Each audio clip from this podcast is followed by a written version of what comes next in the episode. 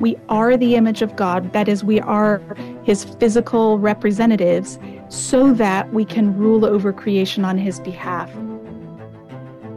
The Bible is made for this. Like it talks about supernatural entities that are real, that that aren't imaginary, and I think the church has to wake up to this. Do you think that whenever she came out of the water, the water, that there was a, a, a demon came out of her? It's like I can understand that because our human nature is to, you know, take the blessings that God gives us and then forget about them tomorrow. There is an intelligence at war against them. And I think what I'm suggesting is that there are still intelligences that we're at war against. I really like what Dr. Michael Heiser said a lot is that God's God's desire is to dwell with mankind forever. All of the nations in the world have been assigned a particular overseeing guardian to watch over them. And but that in particular, the nation of Israel has been designated to be solely God's chosen nation. The Word gave life to everything that was created, and His life brought light to everyone. But our enemy has not laid down their arms. Their power is broken. Christ is King, the Lord of Lords, the God of gods, mighty and awesome. I was at one time the fastest sword driller uh, in the county.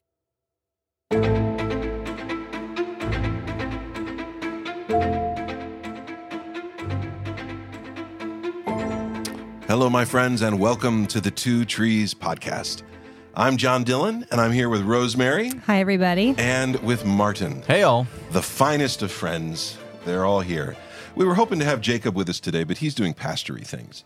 And so it had to cancel. Otherwise, he may storm in here in a minute and demand a microphone, but uh, he won't be allowed because he's late. Yeah, he'll have to earn it back. At That's this right. point. At He's- this point, And been we in have my, uh, to share the heater with him, and I'm not going to do that. If you're late, You're not you gonna can share the just- heater? I am not sharing the heater. it's this cold heater. in here. To be honest. she honest, already Yeah. revoked it from me, No, and I, was turned here on it. I turned it towards you just a little bit. So, So we meet in Jacob's barn out here, which is great in the summertime and not fun in the wintertime.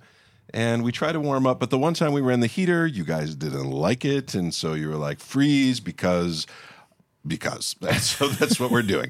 and uh, no, we appreciate you guys. We try to to to give you guys good sound, but you got to realize we have no idea what we're doing. We plug in stuff and lights come on, and we hope that that means we're recording. Yep.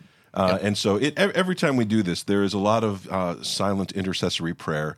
Uh, Dear Jesus, please help uh, and let this work. But uh, really, that's our goal. We're trying to we're trying to serve Jesus. We want the Lord to be honored and glorified through what we're doing.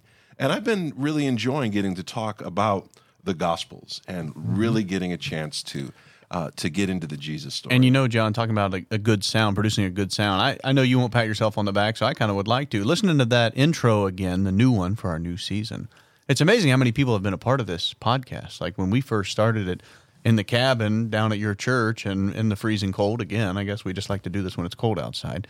Um, but now to see where it's all gone, all these different places and everything, all these people that have been involved with it, and that's what really makes sense to me. If you go to the Facebook page, we're over 700 members on there, and people are talking back and forth.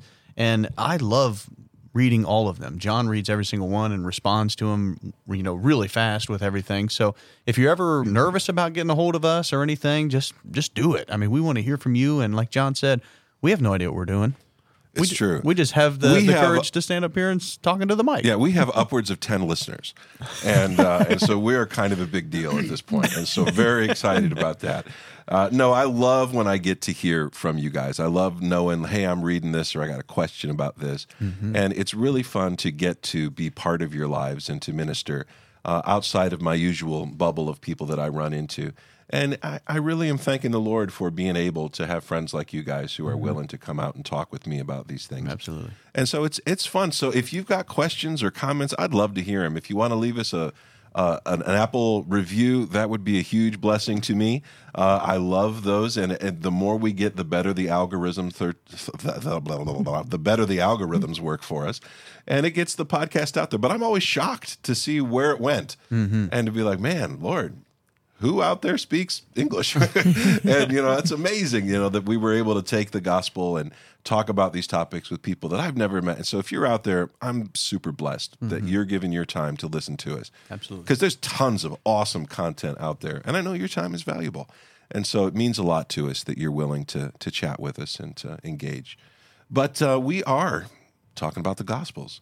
In particular, we're digging into content, context for the content. Because the Gospels are awesome. You can read them and get this really clear picture of the message and life of Jesus. But the more you read them, the more you realize there's a lot going on in every one of these Gospels. Do you uh do you have a favorite gospel? I do. Either of you? Ooh, what is it? I like Mark. okay, because it's action packed. It's action packed. Okay. It's fast. It's a guy's gospel. It's uh, I like it. It's Mm-hmm. it's my favorite of them. Yeah, uh, John is probably the most beautiful. Uh, Matthew is the one with the most head scratching moments, and Luke just makes sense. Um, and so, of the ones that I'm reading there, that's that's kind of my take on what it. about you, Martin? Do you have a favorite gospel? Well, Luke was my favorite growing up because before Christmas, Dad would always read the Christmas story out of Oh, Luke yeah. 2. See, that gives me anxiety. and that way we knew presents were coming. But as now I'm Oh. older and stuff, I still would remain with Luke because, as John was saying, it's probably the most logically correct. my my parents weaponized the the Luke story, like like they you We're couldn't open chapter three if you don't sit until down. like you know they were done reading it, and sometimes my dad would just get into it and roll on into the next chapter. And so when I hear the the nativity story now, I'm like, oh, Or whenever I you just hear want to have Luke three, Luke three, you're like, oh no, I can't remember this. No, but it's fun. I love the Gospels, but it's uh, many people view them really as like newspaper articles. This is the story of Jesus, and then this happened, and then this happened, and people are really upset sometimes to find out that the Gospels aren't necessarily in chronological order, that they are structured thematically to answer questions and to show you Jesus in a particular way. Now, all the events that are described really happened, mm-hmm. and there is a logical flow to them, but it's an ancient flow and not a modern one. And when you were talking about that before we started recording, it, it didn't really register in my mind. If I'm reading Genesis, I can understand that it's just literature and there's a lot of poetry and all this, that, and the other. But the Gospels to me were just like, this is what happened, this is how it happened, this is why it happened. Mm. Next, next. You know, Yeah. like just this this list of items that Jesus came to do and fulfilled and did all this. But instead, when you understand that it's not just the newspaper article, like you said, it's a whole different perspective. And even tonight, just saying those words out of your mouth, we're kind of saying, why would I do that with the Gospels and not the rest of the Bible? Mm. And, and even all the other, you know, letters from Paul and stuff, I'm understanding are differently written than the Gospels. And it's like, no, that doesn't make sense. Why would why would they be set apart? Other than it's the life of Jesus. Yeah, the they news? are the continuation of a very old tradition, and that's the Old Testament. That's what they are. They're not. Uh, I know we call it the New Testament, but it isn't as though it's a separate book. It is part of that same story. It's God's redemption and what He's up to, and how He has been working in the world. And there are places in the Gospels that are subtle that bring back that Old Testament content. And so, knowing the story of Moses will enable you at times reading Jesus' story to be like, oh, ho, ho, that reminds me of this place. Or you see what Jesus is doing in the uh, in the story, and you think, ah, this is just like Adam. And we see that there are places in the Old Testament that add color and content and context to the reading of the Gospels. And they're written that way on purpose. It's not an accident that they're laid out that way. I think that these were holy men of God who were moved by the Holy Spirit and they wrote some great books. But it isn't a and then and then and mm-hmm. then. It's mm-hmm. literature, it's art, and it's beautiful. The problem is with all art is that you don't quickly come to the bottom hmm. of what it means. It takes contemplation, it takes meditation, it takes taking the time and really looking at it and engaging with other patterns and other paintings and other modes of art to really engage with this fully. Hmm. And the Gospels work on so many levels. There's obviously just that straight story what Jesus did, that he dies on the cross for our sins, that he rises from the dead on the third day and calls us to repent and to follow him. But there are so many parts of the Gospels when you're reading them, you wonder, I feel like this is part of a bigger story, but I don't know what it is. Hmm. Or places where uh, Matthew or someone says, as it says in the prophets, and you're like, I didn't read that part. I skipped out halfway through Exodus and landed here. And so I know it's in there, but I don't really know what we're talking about. And so, part of our hope in doing this particular series in the podcast is to help bridge this gap that you'll find in the ministry of Jesus by giving you context and allowing you to see exactly uh, all of the, the the deep history that is connected to a lot of these stories. Uh, and one of the things that you need to look at when you're reading scripture is the setting. The Bible doesn't list things accidentally. It's not just giving you random detail. If it's in there, it's important. The Bible is short on details a lot of times. And if it is giving you specifics, you need to ask yourself, why did you give me that detail? Uh, like, we don't know exactly where Jesus lived. We know it was in Nazareth, but no street address or anything like that. We're not really sure exactly what he looked like. Uh, there, there are a thousand things that, you know, if it was a modern biography, you would expect a long, extended description of that. The Bible doesn't give it to you. And so when it does bother to tell you that this happened in a particular place, ask yourself has this place appeared previously in the Bible? And I feel like we do that somewhat today, even. We're talking about how they did in the ancient times, but I was watching a movie uh, a couple weeks ago, uh, and it's a murder mystery type of thing. And all of a sudden, out of the blue, the one of the not so necessary actors says, "Where's my red paint?" And you're like, well, "This isn't about art. This isn't about whatever." But it, it throws in this for no reason. Where's my red paint?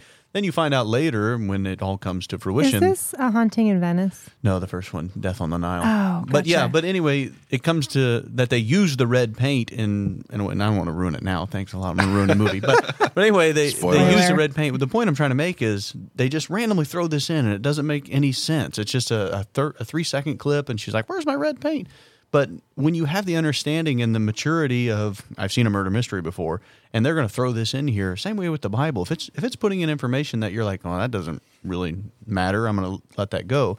It's probably what you should be hanging on to because it's going to make sense later on. And if I was smart enough to think of the murder mystery, I would have said that red paint kind of looks like blood, you know, and maybe that's going to Oh, play yeah, a factor yeah. down the road and stuff. Um, so no spoilers, but that's what it does. Yeah, setting does that. Not, and it's it's a it's a motive of communicating mystery and wonder and, and plot. And it happens in real life, like it did in Jesus' lifetime, uh, as it does in, in story. But our setting for today is a mountain uh, that you guys are very familiar with. Listeners of this audience are used to us talking about Mount Bashan, uh, Mount Hermon, in the land of Bashan, and all of the creepiness attached to it. Uh, but this is a mountain that stands to the north of the Sea of Galilee. And Mount Hermon is a creepy place. It's bound up with ancient stories, stories about the rebellion in the spiritual world when the sons of God abandoned their rightful place and walked among mortal men, fathering children, and they brought giants. I mean, it's great. It's the kind of thing that everyone gets all excited about and everyone has loads of questions. But the setting of that story, things that happen in Bashan, things that happen near Mount Hermon, are going to prime the audience to say, ah, this probably has something to do with spiritual warfare. This probably has something to do with God's attack against the rebel host. And Mount Hermon, which is the principal high place in the land of Bashan, is is uh, is thick with stories. It's a land that's associated with giants and evil spirits and is pretty much an unholy place in the plot. And it's where you associate paganism, the fallen host of heaven. And there is a place in this space, right at the foot of Mount Hermon, that has a sacred spring. A spring that was sacred to the gods of the underworld. And in ancient times, the spring was associated uh, with Baal Gad or Baal Hermon, and it's it's ominous. It's got an underworld kind of a vibe, death and destruction, and it was a place that they believed was a link, a bridge between the realm of the living and the realm of the dead. There was a time in Jesus' lifetime when there there was this beautiful, massive spring that filled up the inside of this cave. And so by looking at it, they thought this is water from deep down below the graves that's coming up and bringing life giving uh, water to the world. And so from ancient times, people believed this to be a special place, a place that was religious in its, uh, in its atmosphere. But uh, in the 1800s, there was a big earthquake. And as happens with earthquakes, uh, it moves stuff. And the cave is still there, but the spring shifted. And if you go there today, uh, the spring is not inside the cave, but it's outside the cave. And that's just because there was a, a horrible earthquake. But in Jesus' day, this was a place that they associated with the gates of hell. And the Canaanites worshiped Baal there. It was a place associated with the underworld. But when the Greeks came, they really reshaped the thinking of the ancient world. Old religions kind of uh, disappeared, and new ones took their place. The spring and this cave took on a new aspect. A new god became the focus, and a new mythology was laid over top of the old. But I think even though the stories changed and the names of the spirits maybe shifted, the powers of that place persisted. They didn't say, okay, we're out, it's time to bring in a new team, and you've been subbed in for this, this other god. These are beings who are promoting propaganda. These are beings in rebellion against God, and this is their high place, a place where they're being worshiped. At times they presented themselves as Baal, and in the times of the Greeks, they presented themselves as a different god, a god called Pan. And so in Canaanite times, Baal was worshipped there. Uh, he was believed um, to have a, an underworld aspect and then to rise again in the spring. But the Greeks are looking at this place and they associate it with a god of the wilderness, a god that they call Pan. And so, John, I think there's an important point in there is both of these groups of people are worshiping the same entity, correct? Or the same spirit behind it, the same thought of where this power is coming from. They're just using different names. They're spelling it differently. Yeah, I think so. I think so. Is it possible that there's territory struggles amongst demons? Yeah, that's very possible. Um, but anyway, you look at it, it's not as though this is a side that's loyal to their maker. And so I think in if you want to relay this to today's world and stuff, there's a lot of actions that we do as human beings that are linked to the same type of rebellion against God. And I think we get caught up a lot of times like, well, no, that action is actually okay. This action is not. And and we're fighting and bickering over, you know, did we do this right? Did we do this wrong? And and, and understanding that the the evil behind it, the rebellion against God, that we always call it a heart desire or, you know, the way of the heart, but when you have this uh, de- better understanding that it's like it's it's not just what you desire, but it's is this okay with God? Is this rebelling against the the desires and understanding that God is trying to give to you when you're praying and reading with Him? And so that to me is a different mindset that I've gone over the past couple years. It's like I'm not sitting here trying not to say the wrong words, not to do the mm-hmm. wrong actions. You know, God's not up there as a police officer like, oh, you were speeding a little bit, so you better slow it down.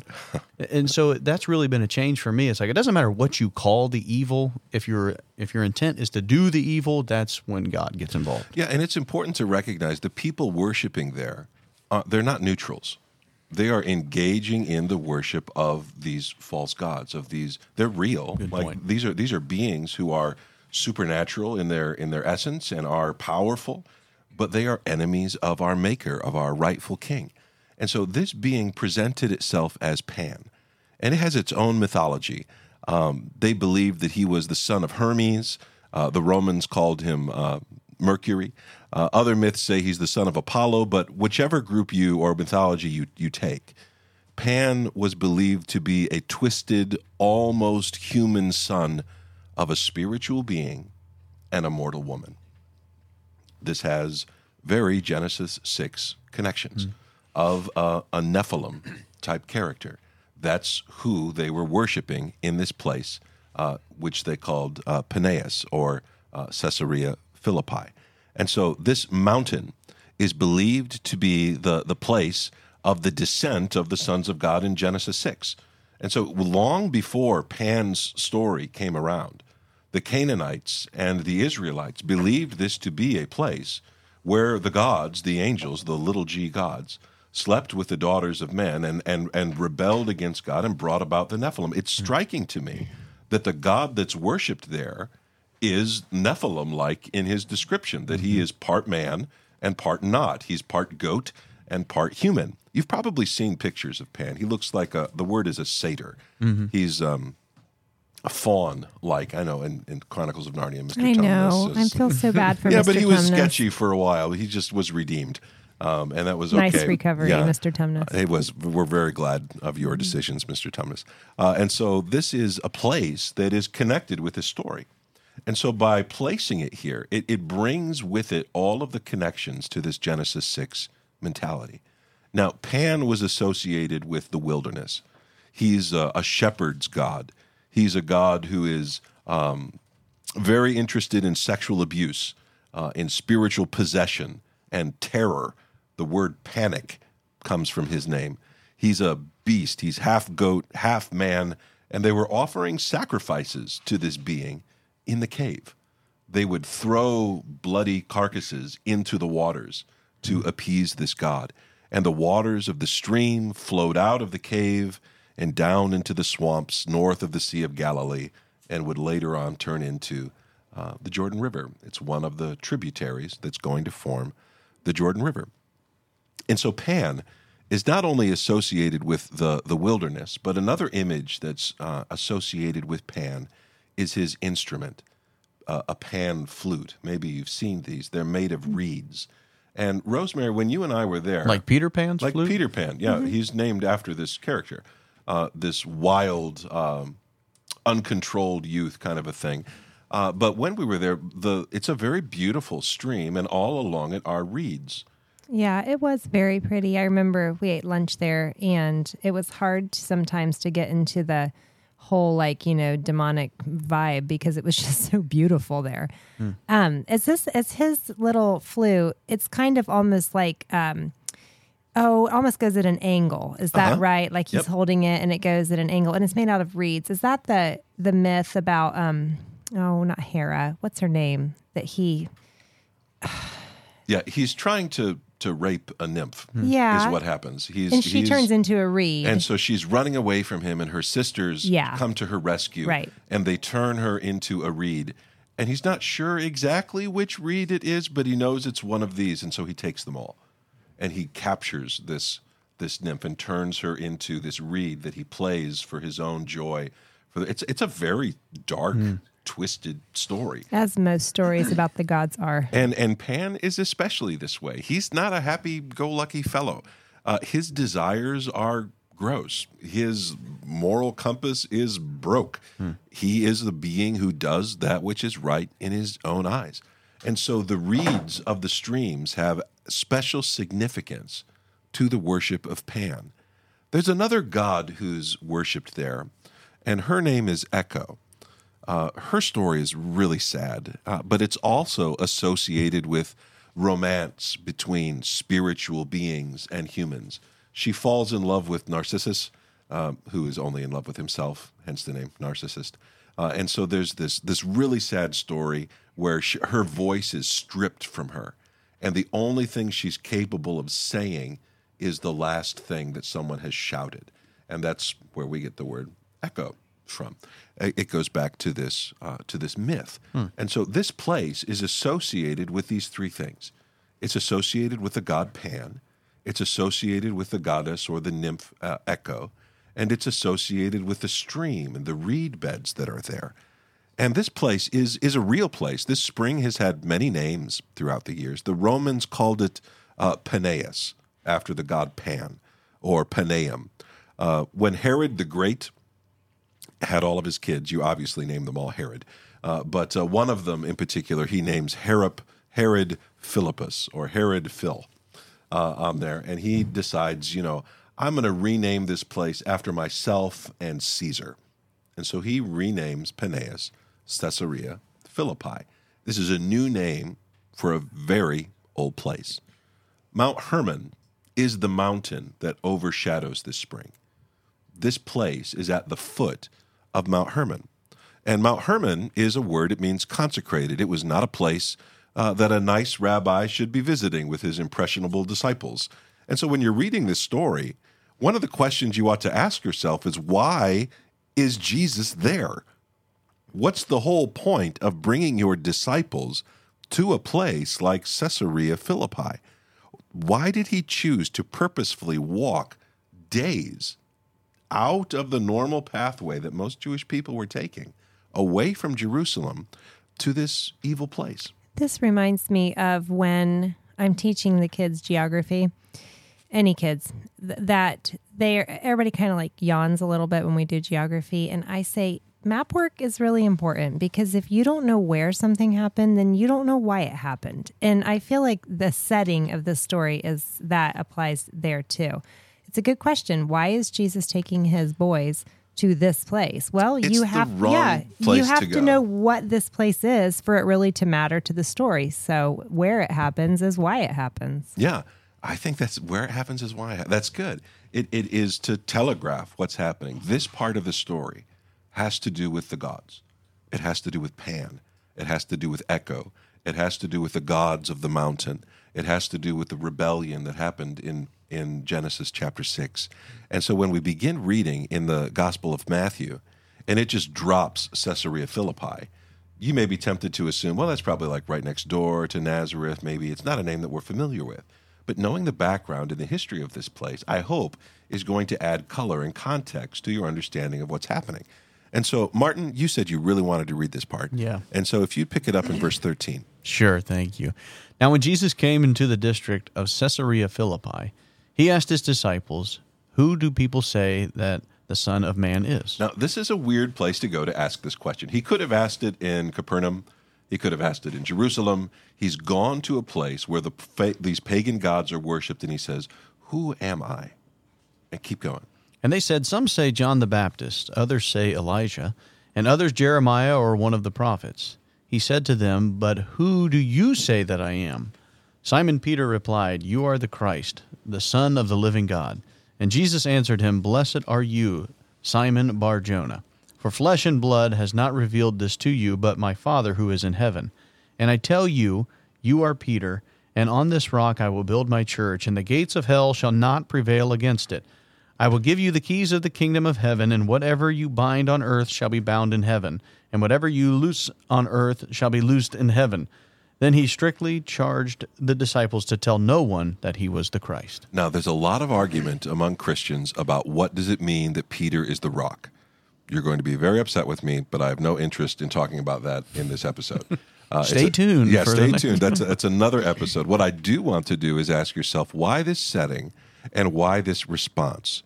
What he does, whether you believe that Peter is the rock or the statement that Peter makes is the rock, or he's talking about the physical rocks that are there, I don't care. The essence of this is I am at war with Satan and the host of darkness. Hmm. I have come, and there is war between me and them. The gates of hell shall not prevail against it. I will build my church. Whatever you bind on earth shall be bound. Whatever you loose shall be loosed. This is intense language. Does it kind of say, tell you something about Peter here, though? Like he would know where they're at, right? Peter is like, this Oh, I, is not. I think Peter is pretty uncomfortable territory. being there. right? And and Jesus is basically going into enemy territory and saying, "Who's the man?" Right? Yes. Who, who's number one? Uh huh. And Peter's like, "I really hope it's you." That's what I'm going to answer, right?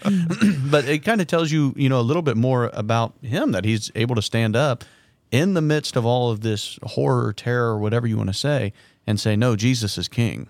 With there, and it's like, man, to to be able to say that, we we talk about persecution over here in the West, like we actually, you know, have this type of stuff, but when we are in the midst of the fire, can we stand up and say, "No, Jesus is king," and know that He's going to have our back, no matter where we're at, the hmm. same way that Peter does it here? That that to me is is pretty telling. This is a brave thing because they are in the belly of the beast hmm. And they are proclaiming the identity of Jesus. He says, I believe you're the Christ. I believe you're the Son of the living God. I believe you're who we've been waiting for this whole time. Hmm. I think you're the new Adam. I think you're the new Moses. I think you're God in, on, on inner flesh. This is it. This is happening. And he's looking around at these pagan gods and he's not afraid. And he says, These things shall pass away it's interesting to me that Jesus chooses to move directly into a stronghold of the enemy to proclaim his identity. And he tells Peter that um, he says, "On this rock I will build my church." Would they have known what a church was? Ah, yeah, they would have. Okay. But they wouldn't have thought what you think of as a church. Okay. Uh, the word church means the called out assembly, the, the gathering. I, I am gathering my people. So they would have that would have clicked with them. So then why in verse 20 does he tell them to tell no one he's Christ when he just like you said proclaimed in the belly of the beast that he is Christ and he's here? Why would he have told them not to tell people that? Well, first of all, if they really were supposed to tell nobody, uh, Matthew really messes up because he wrote it down in the gospel for everyone to know. But there is an element in which Jesus seems to be saying, this is not for right now. This is for something else. But it also makes me wonder what if the statement was not for the disciples to run around and start preaching, but what if there were other ears that were listening? What if there were supernatural powers who were gathered around and very interested in the fact that the Son of God had walked directly into their fortress? So this wasn't for humans. I'm not is- sure it was. why he's making no, he's saying, listen, Wow. I strictly charge the disciples, tell no one about this. It's going to become obvious. This is the proclamation of who they are. Does that have something to do with the transfiguration when they Oh, go yes. up there? Yes, that's exactly what it And then he says, "Hey, by the way, let's keep this under your hat." Kind of idea. Yeah, there's this identity Hmm. of where it says that from this place they then go up a high mountain. Remember, this is at the foot of Mount Hermon.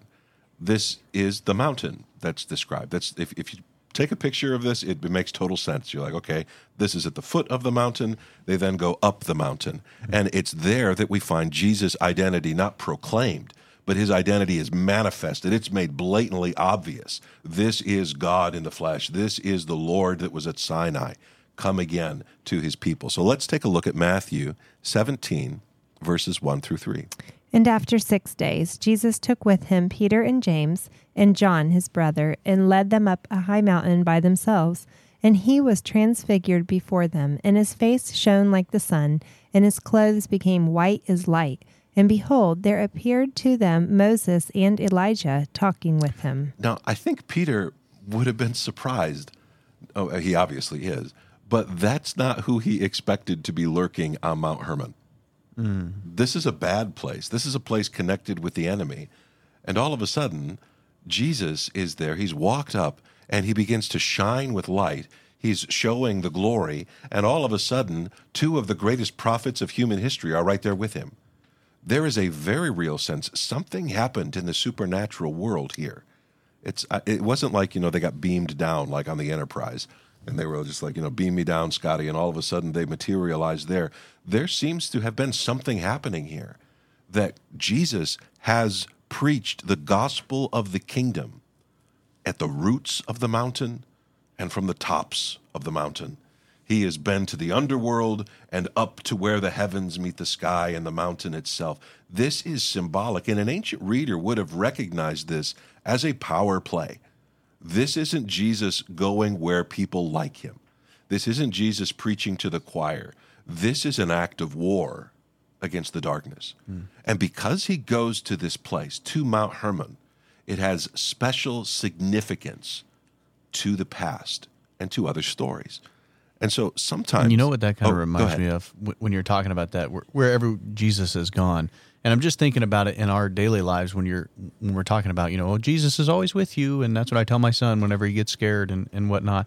And it's like, yeah, that's really cute, and we automatically go to the Jonah passage, but it's like Jonah would have read this stuff or experienced it, maybe even what we're talking about. It's like Jesus went into the underworld and proclaimed who he was. He went to the highest mountain and proclaimed who he was. And you think you can just go to another city and get away from him? And yeah, if only I could get to Tarshish. Right. And it's like, but I think we do the same thing today. And, and it's, we do it in two different ways. One is like, well, I don't really want to do that. So I'm going to go away. And that's the Jonah effect. But also we say, man, I'm, I'm in such a deep hole or I'm in such a spot. Like you don't understand my struggle. You don't understand what's going on at my church. You don't understand what's going on in my house. It's like Jesus can't get to that level. It's like, did you read the same thing when you're talking about this right here? I mean, you're saying it very eloquently, but even if you read what it says, Jesus goes anywhere into the Anywhere depths of wants. it That's right. and he proclaims who he is. And i think that's really powerful for people that are listening and people that read this is like jesus isn't just this genie that's going to be able to grant your every wish. He can do whatever he wants with what he created and he rules over it. And it's like man that is so much stronger of a, of a way to, to view this than just saying well remember when jonah tried to run and he was unable to? It's like that, that would be in my podcast, right? Like this is the this is the little kids No, part. no, I love now it. this I is the grown up part here. And that's really what we, I mean, we've talked about this a lot, Martin, when we were doing the territorial spirits. Mm-hmm. That idea of that God is not bound by the territory. Mm. He seems to delight in taking the fight to them, of, of redeeming spaces and Mm. bringing his presence where it's not welcome.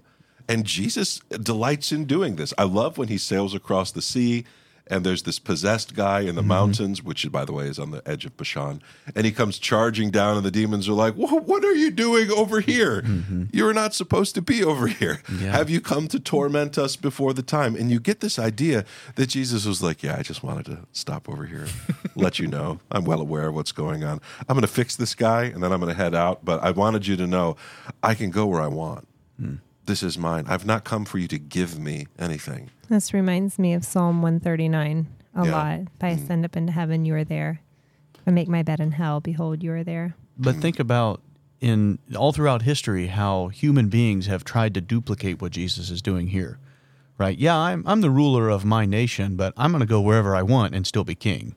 And that's where you have people trying to take over the world. And if you ever seen Pinky and the Brain, right? That's what they do every What night. are we doing tonight? We're going to take over the world. And so it, just that I think it's kind of ingrained into us with the sin nature or whatever you want to say as humans is that we want to be king not only where we are but where everybody else is. Well, too. that's the two trees. That's what it is. Mm-hmm. The tree of the knowledge of good and evil was mankind saying, I will define what is good and evil. I know. My will be done.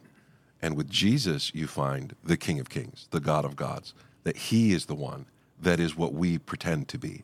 That this truly is. I love when uh, Jesus is asked, you know, should we be paying taxes to Caesar? And Jesus asks for a coin. And he says, whose image is this? And they say, well, that's Caesar. And Jesus replies, then give to Caesar what is Caesar's and give to God what is God's.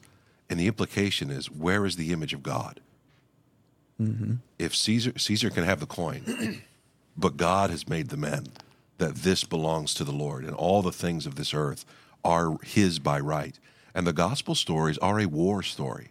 They're a story of the rightful king. C.S. Lewis talks about this in Mere Christianity in a gorgeous way. The rightful king has landed and is making tracks to defeat the enemy. And from this point on, from the Mount of Transfiguration, from Mount Hermon, he goes straight to Jerusalem and is crucified.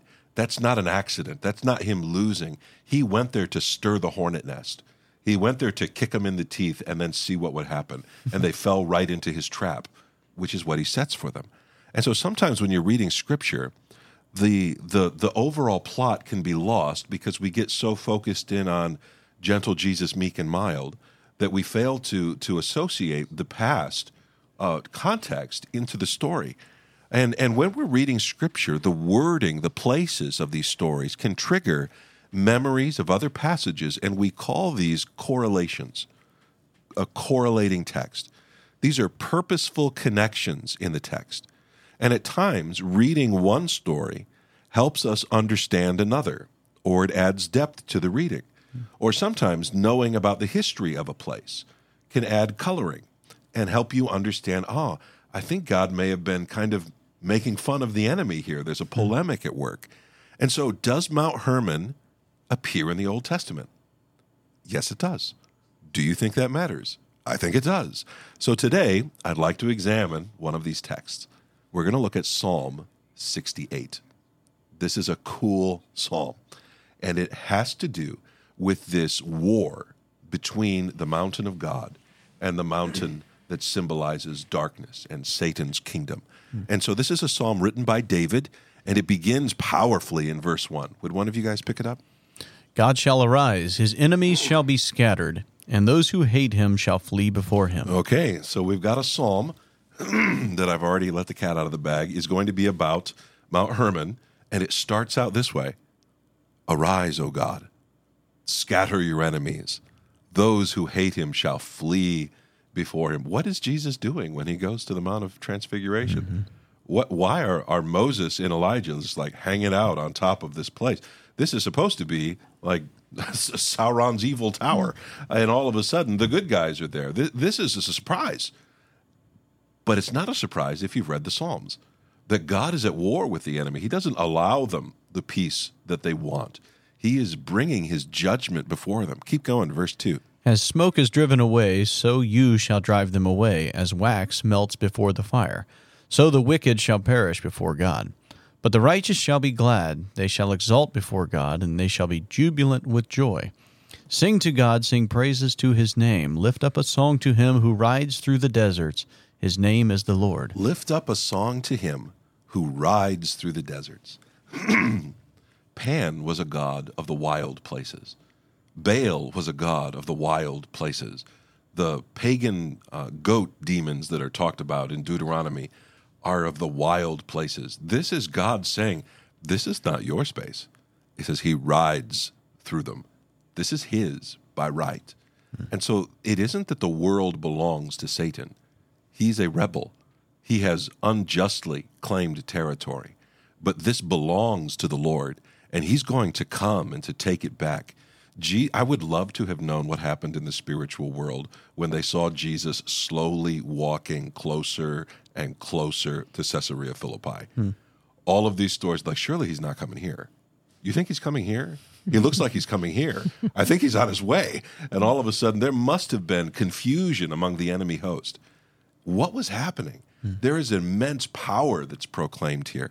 Lift up a song to him who rides through the deserts. His name is the Lord. Keep going.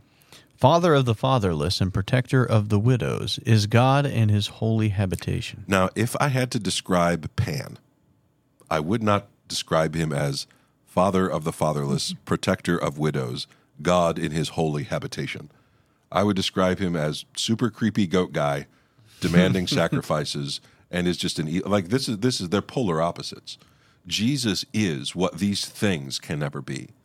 He is showing wholeness, whereas they are nothing but a hole, an emptiness, this cave that the spring flows out of. Even though it's beautiful, hmm. it's not able to truly bring healing to the world. And so these people are there worshiping the wrong thing. Keep going. God settles the sol- solitary in his home. He leads out the prisoners to prosperity, but the rebellious dwell in a parched land. O God, when you went out before your people, when you marched through the wilderness. So a minute ago, he was riding through the deserts. Now he's marching through the wilderness. And I think you have to connect that back to the Exodus story, to the mm-hmm. Moses concept. All of this is linked. Now get into verse 8. Rosemary, will you pick it up there? The earth quaked, and the heavens poured down rain before God, the one of Sinai, before God, the God of Israel. Rain in abundance, O God, you shed abroad. You restored your inheritance as it languished, and your flock found a dwelling in it. This is kind of a neat text because there is a God that the Canaanites worshipped who is intimately connected to rain. And in the Old Testament, Elijah has a showdown on top of another mountain with a God called Baal about rain. And Baal can bring no rain. He's not capable of bringing salvation to the people. We remember that Caesarea Philippi was a place holy to Baal in ancient times. But later, the Greeks worshipped the god of shepherds, this uh, goat god. Look what it says in verse 10. Read verse 10 for me one more time. Your flock found a dwelling in it. Your flock. Pan is not the shepherd, even though he has his flute, even though he is part goat, even though he is this Nephilim type being. It is Jesus who is the true shepherd. And so I don't think David is writing this psalm and thinking, I had a vision about Pan and I'm going to jot these things down. But reading them now with the understanding of what Jesus would do later, I can't help but think about God's victory over these things. And so I don't think the author here is, is telling the future. But what I do see is the transfiguration story, the proclamation of Christ at Caesarea Philippi is, is, is being uh, enriched by this passage in the Psalms. The idea is there. Keep going. Let's look at verse 11. In your goodness, O God, you provided for the needy. The Lord gives the word. The women who announce the news are a great host. The kings of the armies, they flee, they flee. The women at home divide the spoil. Though you men lie among the sheepfolds, the wings of a dove covered with silver, its pinions with shimmering gold. Though you lie among the sheepfolds, there again is that shepherd motif. Did you catch the part that talked about a voice? Where the women are announcing the news? Yeah, they're, the, the Ah. kingdom is coming. The kingdom is coming. The Lord is here. And it reminds me, again, I don't think this is saying that this is about this, but it reminds me of that other goddess who was worshipped there, of Echo, whose voice was sure. stripped from her. And all she could do is repeat what she had heard before. That's not who our God is. He's not a parrot repeating what he heard last. It's not an unknown echo in a cave. The voice of our God has inspired thousands to shout his praise and to sing of the kingdom that is coming. Let's look at verse 14. When the Almighty scatters kings there, let snow fall on Zalmon. O mountain of God, mountain of Bashan, O many peaked mountain, mountain of Bashan. Why do you look with hatred, O many peaked mountain, at the mount that God desired for his abode? Yes, where the Lord will dwell forever. So when David is writing this, or whoever was writing this, they set up an image in which there are two mountains at war with each other. One of them is Jerusalem, the other is Mount Bashan. That's Mount Hermon, the same place that Jesus goes to at Caesarea Philippi. This is a stare down. Why do you look with hatred, O many peaked mountain, at the mount that God desired for his abode? Yes, where the Lord will dwell forever. And so Jesus' disciples knew this psalm. They understood that this was a place associated with rivalry, with an enemy. And it's laid out pretty clearly here in this text that Bashan, the mountain of Bashan, is seen as the rival to Jerusalem. Other places it calls this Babylon or it calls it Egypt. But it's not talking just about a physical spot, it's talking about more than that this supernatural reality that's swept up in this. And the military language is going to continue. Look at verse 17. The chariots of God are twice ten thousand, thousands upon thousands. The Lord is among them. Sinai is now in the sanctuary. You ascended on high, leading a host of captives in your train and receiving gifts among men. That's an interesting line. All of a sudden, I'm reminded that this is the God of Sinai. Sinai is in Jerusalem, it's in the sanctuary. What was holy about that place is still holy today. And then it goes into this, this, this warfare language. Not only is Jesus fighting, but Jesus has taken captives. This line shows up in the New Testament where Jesus, or excuse me, where the apostle is talking about you have taken captives. You have taken captivity captive. You have led a host of captives in your train. Th- this is what happens at the crucifixion. Jesus rises from the dead. Death is defeated. The powers of Satan are broken. And the host that was celebrating their power at Caesarea Philippi suddenly is replaced. Caesarea Philippi is nothing without the story of Jesus now. People don't go there to worship Pan, they go there to remember what Jesus did. Hmm. That's why it's important. They've been replaced, their story taken away, their power broken. And we got into this in the territorial spirits. But it isn't just something you see in the Old Testament, it's something you see everywhere in the Gospels. Keep reading. Blessed be the Lord who daily bears us up, and God is our salvation. Yeah, keep going. Our God is a God of salvation, and to God the Lord belong deliverances from death. Okay, so remember what kind of place is Caesarea Philippi? It's a place associated with the underworld. And Jesus is moving to the cross. He's going to bring victory over death. He's going to find a way to defeat the enemy. And you see this in verse 21. But God will strike the heads of the enemies, the hairy crown of him who walks in his guilty ways. The Lord says, I will bring them back from Bashan. I will bring them back from the depths of the sea. So, this is how you know it's not just talking about the physical location. Okay, I want to show you this. God is going to strike the heads of his enemies. That has a very Adam and Eve sound to it. The serpent will bruise your heel, but you will crush its head. It calls it a hairy crown. Serpents don't have hairy heads. I don't know if you guys are aware of that, but this is talking about the, the head of a of an of a warrior. Um, Pan would have had you know a hairy head. You know he's kind of a hairy fellow, uh, but but that, I don't think that's what it's talking about here. It's talking about all of the enemies of God. He's going to crush you. But look at what it says in verse twenty two. I will bring them back from Bashan. I will bring them back from the depths of the sea. Guess where Bashan is not? The sea. It's not in the sea. It's not even really by the sea. It's the mountains, which is kind of the unsea. Just saying. This is an, a, a a picture, though, of chaos in the ancient world. The sea was associated with evil, associated with the powers of darkness.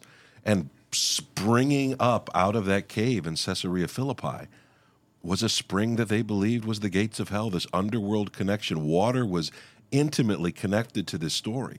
And so Jesus isn't saying, Yeah, I've got a couple people I'm going to pick up in Bashan, and I got Jonah still swimming around in the bottom of the sea. I'm going to grab him. This is talking symbolically about God's victory over chaos itself. And so, is this psalm about what Jesus is going to do in the Gospels? Well, not one to one. But what it does is it adds understanding to what Jesus is doing at the Mount of Transfiguration. Mm. Let's keep going. Verse 23.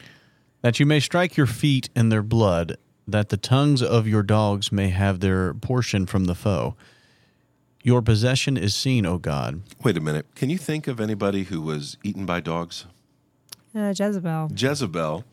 And earlier on, we had talking about uh, uh, Moses and Sinai. Who are the two guys that show up on top of the mountain?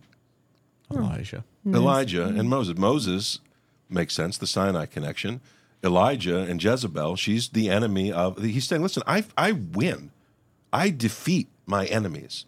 They don't stand before me. Look at what I have done, and look at what I'm going to be doing. Keep going. Your procession is seen, O God, the procession of my God, my King, into the sanctuary. The singers in front, the musicians last. Between them, virgins play tambourines. Bless God in the great congregation or congregation, the Lord, O you who are Israel's fountain. Of Israel's fountain. Again, this has a very real connection to anyone who has seen Bashan, who has gone to Caesarea Philippi. The dominant view is rushing water. When you go to Israel, though, or, or to Jerusalem, its spring is less spectacular. No one is really wowed by uh, Hezekiah's tunnel. And if they tell you they are, they're lying, okay? it is not amazing. It is a hole in the ground that water runs through. Uh, but it's, it's, it's not of that same grandeur that you see there. But looks aren't always what matters. There is an unseen reality that's being played up against each other. The fountain of Jerusalem is not the Kidron. The fountain of Jerusalem is the Lord. Hmm. The one who brings victory is the Messiah. This is presenting God as a conquering king, as bringing the people back into his city. Keep reading, verse 27. We're getting to the end. There is Benjamin, the least of them, in the lead, the princes of Judah in their throng, the princes of Zebulun and the princes of Naphtali. Naphtali.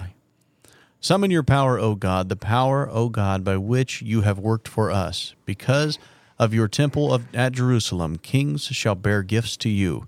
Rebuke the beasts that dwell among the reeds, the herd of bulls with the calves of the peoples. Trample underfoot those who lust after tribute. Scatter the people who delight in war. Rebuke the beasts that dwell among the reeds is an interesting line because in the Old Testament, we get this idea that when the Bible talks about demons, it often talks about them in animal form.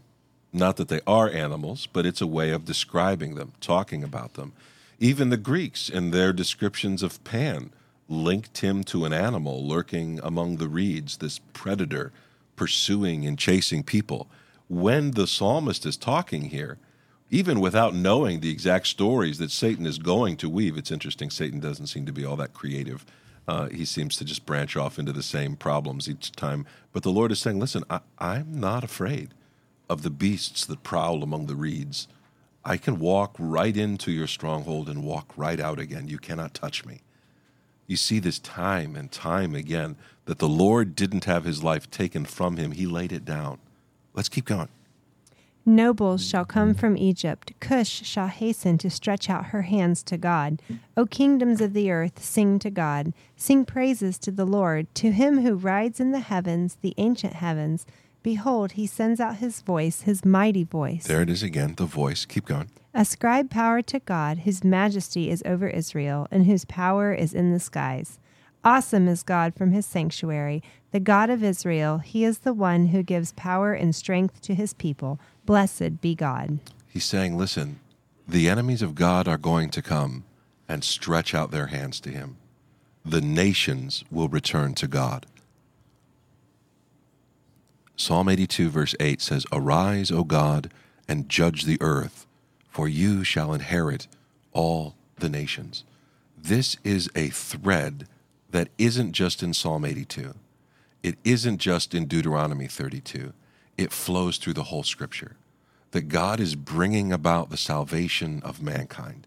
And not just the Jewish people, but all of the children of Adam. When I read this verse now, when I read this passage in the Psalms, I have questions, I have thoughts about it, and I notice that there are similarities to things that I know about the gospel story. Now, whether the author knew them, I don't think he did. But it's interesting to me that when I, who know what Jesus does in this place, read and I think, wow, God, you did more than they ever thought you were going to do. By going to that place and doing what you did, saying what you did, proclaiming the gospel at the roots of the mountain and from the tops of the mountain, and bringing your war council and showing, here's Elijah, here's Moses, I am that I am, and God speaks from the heavens, this is my beloved son. Peter, be quiet, he's got things to say. This is the prophet to listen to. And then the march to the cross. This is, this is God at war with the darkness. And it ends with the defeat of the darkness. It ends with prisoners taken and powers overthrown. It ends with God rising up and judging the earth, for he shall judge all the nations. And so when you find correlations in the Bible, I'm hesitant to say, this means this, because the Bible doesn't explicitly say it. What I do say is, this reminds me of this. Does that make sense? Mm-hmm. I think it, it can get us into trouble when we claim things that the Bible isn't claiming. But I do think it's foolish to pretend that you don't see a pattern and to say to myself, man, that's cool how God specifically put that in there. And it, it just, I can't help but think about his victory in this other time and other place. It's good. It's something. I don't know what it is, but I think uh, that'll be it for the day. That's our thoughts. You guys have any final thoughts to wrap it up? I don't right now, but I'm sure after we get done, I'll have a bunch. 'Cause Oh, this, good. This Maybe- is something to chew on for a long time. Maybe you guys have got him out there. Maybe you think I'm off base, and that's okay. I definitely know Jesus is the winner. That nothing that was dwelling at Caesarea Philippi is a rival to my God.